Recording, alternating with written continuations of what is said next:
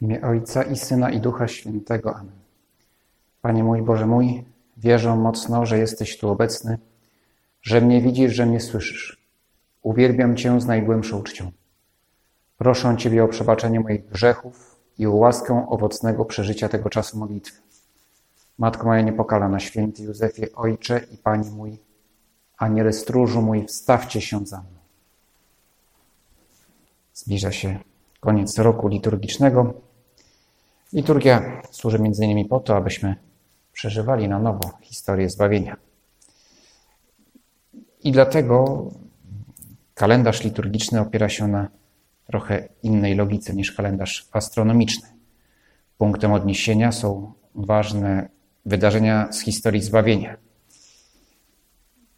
I dlatego zaczyna się z początkiem Adwentu. A kończy właśnie teraz, w tych dniach przed następnym Adwentem. Takim zwieńczeniem jest uroczystość Chrystusa Króla. O, o tej uroczystości, o tej prawdzie, że Pan Jezus jest naszym królem, który już jest pośród nas, ale też na którego czekamy. Będziemy mówić, zapraszam w niedzielę na Dzień Skupienia. A teraz zatrzymamy się przy historii, którą proponuje nam do rozważania właśnie liturgia w czytaniach mszalnych. W ostatnich tygodniach roku na mszach w dzień poprzedni jest czytana albo Księga Machabejska, albo Apokalipsa. W tym roku będzie to, jest to Księga Machabejska. Mówią obie te księgi o czasach ostatecznych, czyli o tych, których teraz żyjemy, bo czasy ostateczne już są teraz. Nie chodzi o to, że jutro będzie koniec świata, czy tam za 10 lat, czy za 15, może być i za 2000, ale to są czasy ostateczne. Więc w jakiś sposób i Apokalipsa, i historia Machabeuszy do, tych, do naszych czasów się odnoszą. Księga Machabeuszy jest księgą historyczną, opowiada historię walk Żydów o, o wyzwolenie spod panowania Seleucydów w II wieku przed naszą erą. Jednak ta historia jest zapowiedzią, jest proroctwem, dlatego jest włączona do, do kanonu Pisma Świętego, bo daje nam jasne wskazówki, jak mamy postępować, jak zachować wierność Bogu w obliczu próby. Życie w czasach ostatecznych wymaga bowiem męstwa, jeśli chcemy być wierni Tobie, Panie Boże.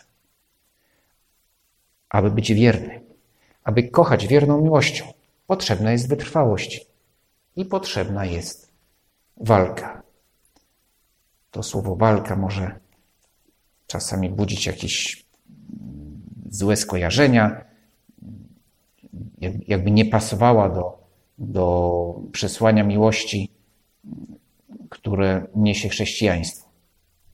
Ale to przesłanie miłości wymaga walki. Życie chrześcijanina jest walką, wymaga walki. O tym zresztą bardzo mocno, tą, tą prawdę bardzo mocno podkreślił papież Franciszek dwa lata temu w adhortacji Gaudete et Exultate, mówiąc, że dążenie do świętości jest walką. Ta pacyfistyczna wizja życia wewnętrznego to, to nie jest wizja prawdziwa.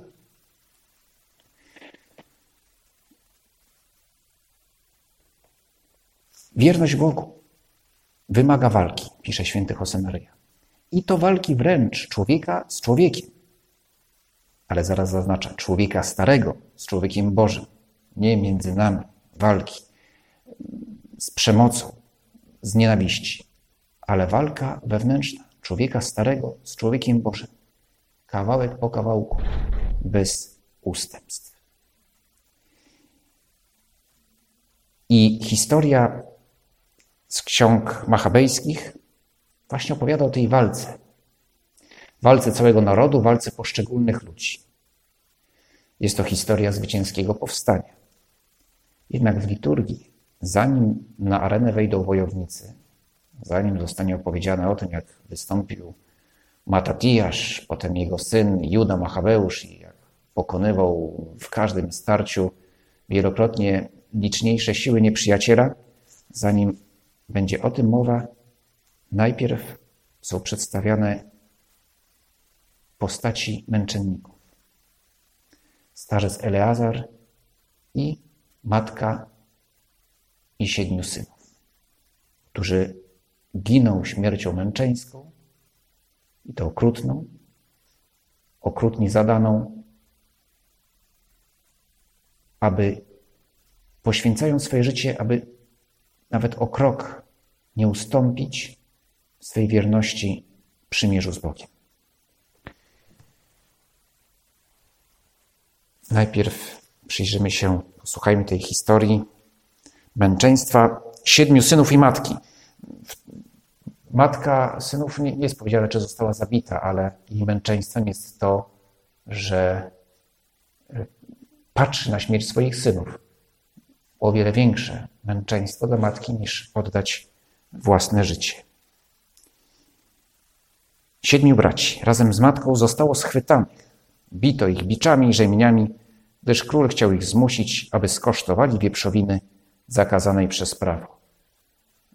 Piśmie Świętym, bez, w pełnej wersji ksiąg machabejskich jest to opisane bardzo szczegółowo, nie będziemy tu czytać, bo, no bo to są dość makabryczny jest ten opis, co robiono z tymi e, młodzieńcami.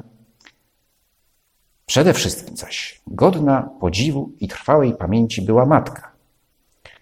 Przyglądała się ona w ciągu jednego dnia śmierci siedmiu synów i zniosła to mężnie. Nadzieję bowiem pokładała w Panu. Pełna szlachetnych myśli, zagrzewając swoje kobiece usposobienie męską odwagą, każdego z nich upominała w ojczystym języku. Mówiła do nich, nie wiem, w jaki sposób znaleźliście się w moim łonie. Nie ja wam dałam tchnienie i życie, a członki każdego z was nie ja ułożyłam. Tutaj też widzimy, jak piękne oderwanie matki od, od niedobrego przywiązania do swoich dzieci. Ona je naprawdę kocha, ale nie uważa ich za swoją własność, tylko za własność Boga. Taka być powinna postawa każdego rodzica, który kocha swoje dzieci, ale nie traktuje ich jako swoją własność. I tak właśnie taką postawę ma matka owych siedmiu synów. Stwórca świata bowiem, który ukształtował człowieka i zamyślił początek wszech rzeczy w swojej litości, ponownie odda wam tchnienie i życie, dlatego że wy gardzicie sobą teraz dla Jego praw. Tutaj dla wyjaśnienia, dlaczego kazano im zjeść wieprzowinę. O co chodzi? Co za problem? No problem jest taki, że w prawie mojżeszowym Izraelitom nie wolno było jeść wieprzowiny. Taka była ten, ten zakaz był znakiem wierności Bogu, przestrzeganie tego zakazu. I dlatego ludzie Antiocha, poganie, chcą zmusić e, właśnie owych, owych chłopców do tego, aby jedli wieprzowinę, aby w ten sposób dokonali aktu apostazji. Wyrzekli się prawdziwego Boga. Ponieważ zaś najmłodszy był jeszcze przy życiu, nie tylko dał mu ustną obiet, obietnicę, król Antioch, ale nawet pod przysięgą zapewniał go, że jeśli odwróci się od ojczystych praw, uczyni go bogatym i szczęśliwym. Kiedy zaś młodzieniec nie zwracał na to żadnej uwagi, król przywołał matkę i namawiał ją, aby chłopcu udzieliła zbawiennej rady. Wtedy nie używano cudzysłowiu, ale pewnie autor, znając dzisiejsze sposoby zapisu tekstu, dodał, dodałby to cudzysłów albo jakiś emotikon odpowiedni, tak? Natomiast zbawiennej, no, zbawiennej w rozumieniu złego króla Antiocha, która w rzeczywistości byłaby radą fatalną. Po długich namowach zgodziła się nakłonić syna. Gdy jednak nachyliła się nad nim, wtedy wyśmiewając okrutnego tyrana, tak powiedziała w języku ojczystym: Synu, zlituj się nade mną. W łonie nosiłam cię przez dziewięć miesięcy, karmiłam cię mlekiem przez trzy lata, wyżywiłam cię, wychowałam aż do tych lat. Proszę cię, synu, spojrzyj na niebo i na ziemię, a mając na oku wszystko, co jest na nich, zwróć uwagę na to, że z niczego stworzył je Bóg i że ród ludzki powstał w ten sam sposób. Nie obawiaj się tego oprawcy, ale bądź godny braci swoich i przyjmij śmierć, abym w godzinie zmiłowania odnalazła cię razem z braćmi. Jak to? zakrzyknie współczesny komentator. Przecież to jest fanatyzm. Po pierwsze, jak w ogóle można poświęcić życie z powodu kawałka wieprzowiny? A tu jeszcze mamy matkę, jeszcze gorsza fanatyczka, która zamiast powstrzymać szaleństwo swoich dzieci, to jeszcze je zachęca. Trzeba jej odebrać prawo rodzicielskie, przecież tak nie można. No, może weganie byliby troszeczkę bardziej wyrozumiani w tej, w tej, w tej kwestii, no ale tą naszą współczesną mentalnością, utylitarną, gdzie wszystko jest sprowadzone do, do, do korzyści, do jakiegoś zysku i unikania straty, to jest brak rozsądku. Bo gdyby jeszcze ta ofiara miała przynieść jakąś korzyść, żeby ten chłopak przez od, swoją śmiercią miał ocalić kogoś, ale on tu nikogo nie ocala. Zginie i, i tyle. Być może jeszcze nawet prześladowania będą bardziej okrutne, bo, bo rozwścieczeni oprawcy będą szukać kolejnych ofiar, bo pozostali tutaj wykpieni przez owych siedmiu braci i matkę. Więc postawa zdaje się być całkowicie nierozsądna, sprzeczna ze zdrowym rozsądkiem. Ale matka i jej dzieci postępują rozumnie. I to, co mówi matka, jest bardzo racjonalne. Choć niezgodne z tym, co potocznie jest rozumiane jako zdrowy rozsądek. My często zdrowy rozsądek utożsamiamy z wąskim myśleniem. Skuteczność, skuteczność w tych ludzkich planach, w ludzkich działaniach i tylko w kategoriach tego świata. Bezpieczeństwo. Zachować za wszelką cenę życie, zdrowie, bezpieczeństwo, dobrobyt, wszystko to, co w tym życiu, w tym świecie jest uważane za podstawę szczęścia. To jest działanie zdroworozsądkowe. Tak co najmniej często zdrowy rozsądek jest rozumiany. Ale to spojrzenie zamyka nas. Jest być, jest, być może jest rozsądny, ale tylko w bardzo wąskim obszarze, wąskim, w krótkim okresie czasu, bez patrzenia dalej.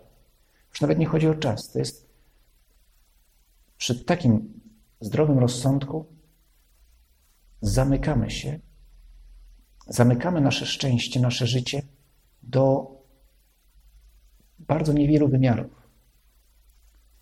odcinając inne. I to to najważniejsze. Bo przy tak rozumianym zdrowym rozsądku, to który apostoł był najrozsądniejszy? Judasz, który zdążył na czas się wycofać z, tej absurdalnego, z tego absurdalnego przedsięwzięcia zdołał w ostatnim momencie opuścić tego, który działał wbrew zdrowemu rozsądkowi. A jeszcze rozsądniejszy od Judasza byli ci, co porzucili Pana Jezusa nad jeziorem galilejskim. Kiedy Pan Jezus mówi o chlebie żywym, mówi o sobie samym, jako o chlebie, który ma być spożyty. Zapowiada Eucharystię, ale to jest coś skrajnie nierozsądnego, żebyśmy mogli jeść, spożywać ciało Boga, który stał się człowiekiem. To jest skrajnie nierozsądne i wielu uczniów opuściło Pana Jezusa nad jeziorem galilejskim. Judasz został, jeszcze licząc na to, że może Pan Jezus się opamięta, że może to, że może to była tylko chwila jakiegoś dziwnego uniesienia prorockiego, ale kiedy się przekonuje, że Pan Jezus działa nierozsądnie, wycofuje się, dokonując zdrady. Według tak rozumianego zdrowego rozsądku rozsądnie postąpili apostołowie, uciekając e, w ogrodzie oliwnym. Rozsądnie postąpił święty Piotr, zapierając się tego, że zna Pana Jezusa. Natomiast Maria Magdalena no, powinna być zamknięta w szpitalu psychiatrycznym. Ona jest taka nierozsądna, że po prostu wariatka. Jeszcze, jeszcze w dniu zmartwychwstania, i tak zresztą, tak zresztą na nią patrzyli w dniu zmartwychwstania. Jako osobę no, nie do końca zrównoważoną, której nie można, nie można wierzyć. A tymczasem ona jest pierwszą, która, która spotyka zmartwychwstałego Pana Jezusa, jest pierwszym świadkiem zmartwychwstania. I dziś jest dla nas świadkiem, nie wiem czy najbardziej wiarygodnym, no wszyscy są wiarygodni, którzy spotkali Pana Jezusa zmartwychwstałego, ale ją cenimy w sposób szczególny. Oczywiście, nasza wiara jest rozumna. Kiedy tutaj mówię o tym zdrowym rozsądku, to używam, to trzeba brać w cudzysłów, bo, bo to jest zdrowy rozsądek zamknięty, ale który zamyka się na, na perspektywę Bożą, na życie nadprzyrodzone. Wiara, która otwiera nas na życie na Boga, na szczęście wieczne, jest rozumna. Bóg dał nam rozum, roztropność, a w ramach roztropności to, co nazywamy zdrowym, zdrowym rozsądkiem, jest cnotą, jest właściwym używaniem daru Boga, którym jest rozum. Mówi Pan Jezus, bądźcie roztropni jak węże, a nie skazitelni jak gołębie. O problem polega na tym, że jeśli chodzi o cechy węża, to bardzo często e, je mamy, ale z tą nieskazitelnością bywa trudniej. Więc wężem, nawet o, wężem, żmiją, kobrą, to tak, ale potem z tą, o nieskazitelność jest trudniej. A my, Panie Jezu, chcemy być rozsądni, dobrze używać rozumu, roztropnie stosować środki, aby osiągnąć dany cel, ale właśnie pytanie, ale o jakim celu mówimy? Rozsądek, roztropność to jest odpowiednie dobranie środków do zamierzonego celu. Tylko pytanie, a taki, ale co jest moim celem? Bo jeżeli cele stawiam, które sobie stawiam, są błahe albo bardzo ograniczone, nieodpowiadające mojej godności, mojemu powołaniu dziecka Bożego, no to roztropność będzie mnie, może mnie tak, mo, mo, stosowanie właściwych środków nie doprowadzi mnie do celu ostatecznego, do celu najważniejszego, bo ja w ogóle tego celu nie widzę.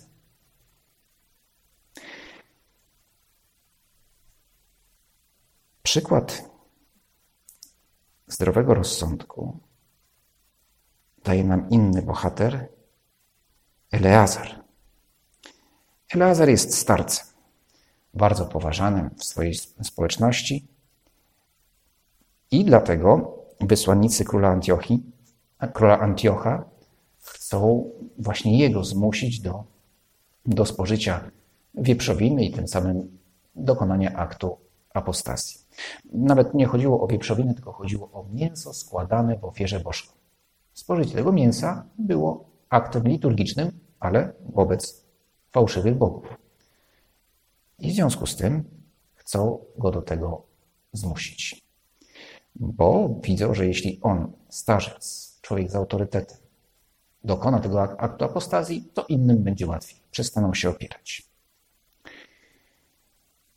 Ci, którzy byli wyznaczeni do tej bezbożnej, ofiarnej uczty, ze względu na bardzo dawną znajomość z tym mężem, wzięli go na stronę i prosili, aby zjadł przyniesione przez nich i przygotowane mięso, które wolno mu jeść. Niech udaje tylko, że je to, co jest nakazane przez króla, a mianowicie mięso z ofiary pogańskiej. Więc oni znajdują rozwiązanie właśnie takie zdroworozsądkowe. No dobrze, nie zjesz, nie dokonasz aktu apostazji, ale będzie wyglądało, jakbyś dokonał. Niby tak, ale nie.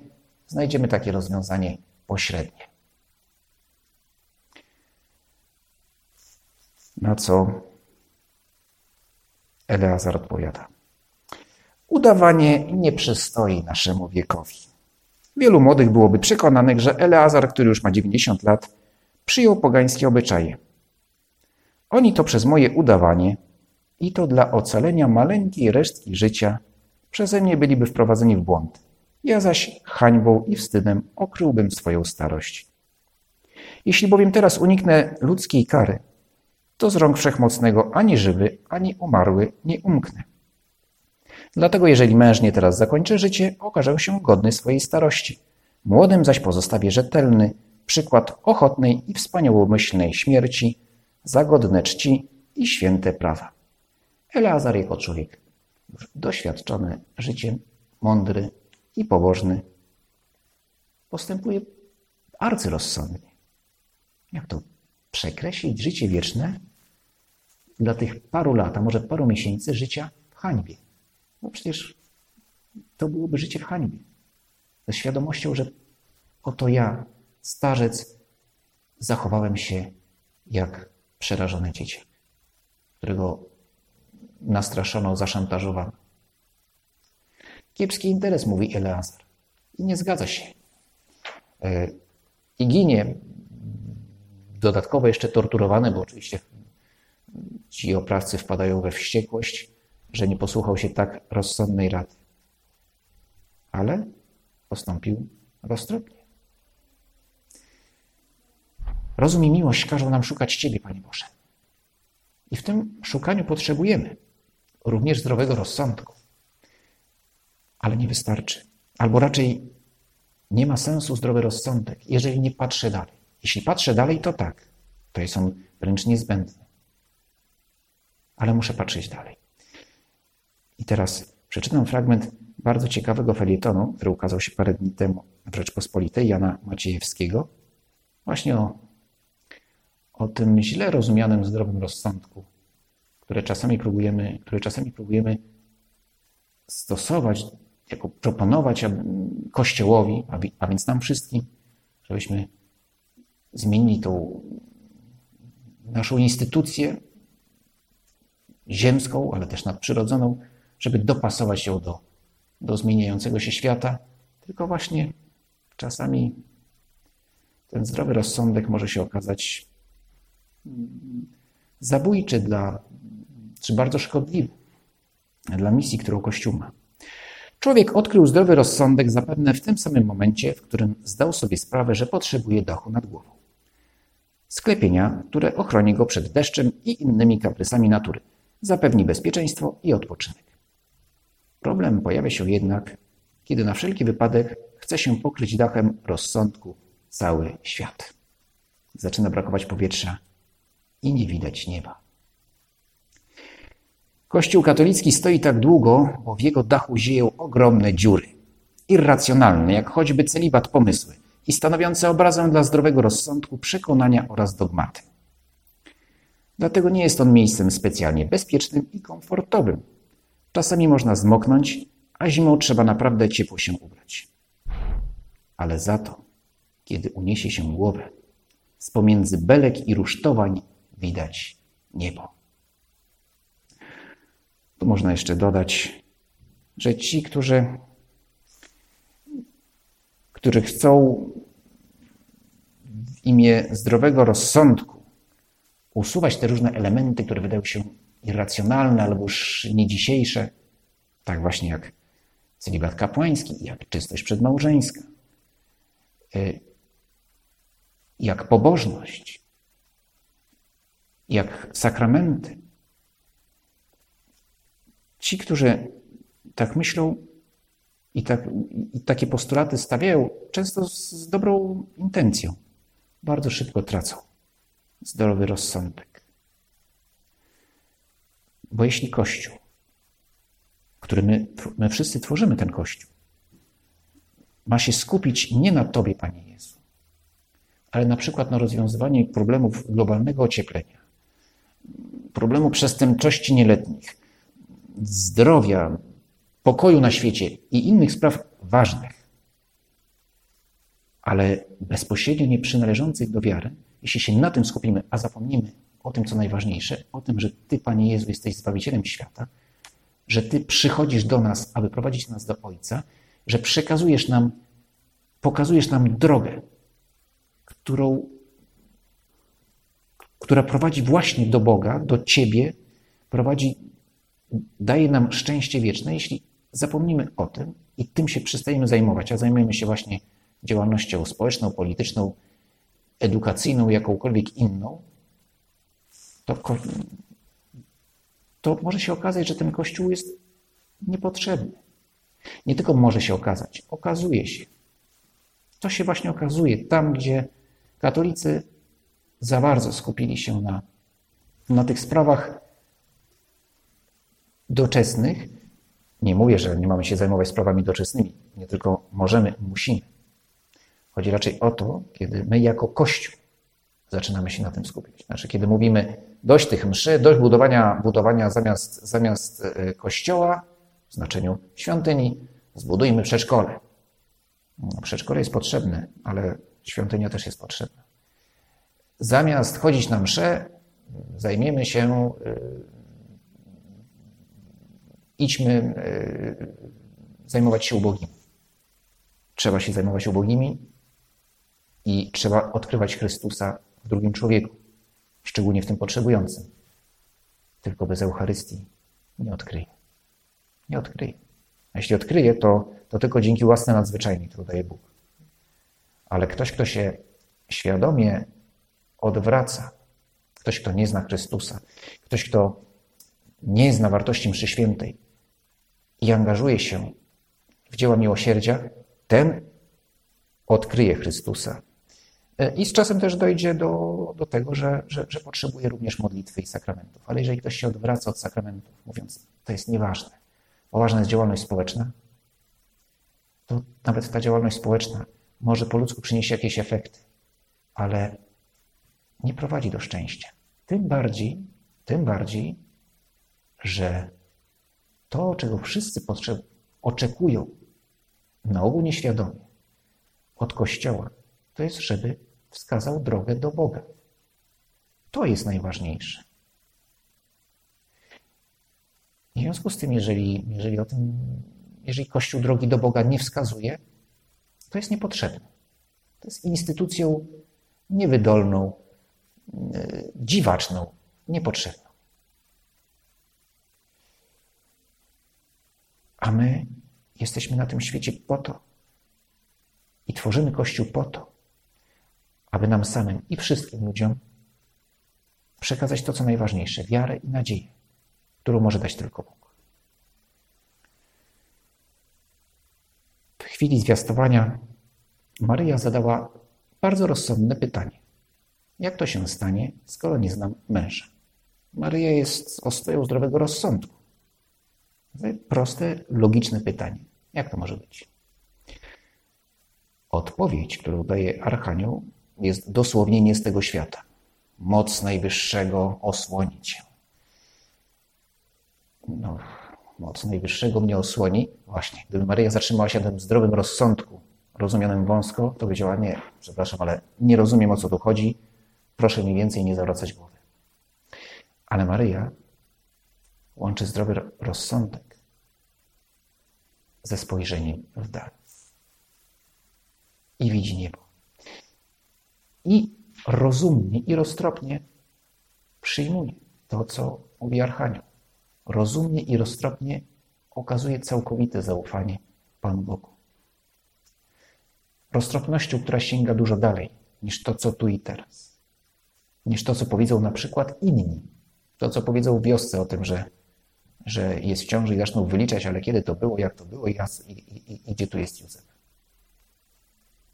Maryja to zostawia, bo w tym momencie widzi dalej i postępuje całkowicie racjonalnie, odpowiadając: Oto ja, służebnica Pańska, niech mi się stanie według słowa Twego. Dzięki Ci składam, Boże mój, za te dobre postanowienia, uczucie i natchnienia, którymi mnie obdarzyłeś podczas tych rozważań. Proszę Cię o pomoc w ich urzeczywistnieniu. Matko moja niepokalana, święty Józefie, Ojcze i Panie mój, Aniele stróżu mój, stawcie się za mną.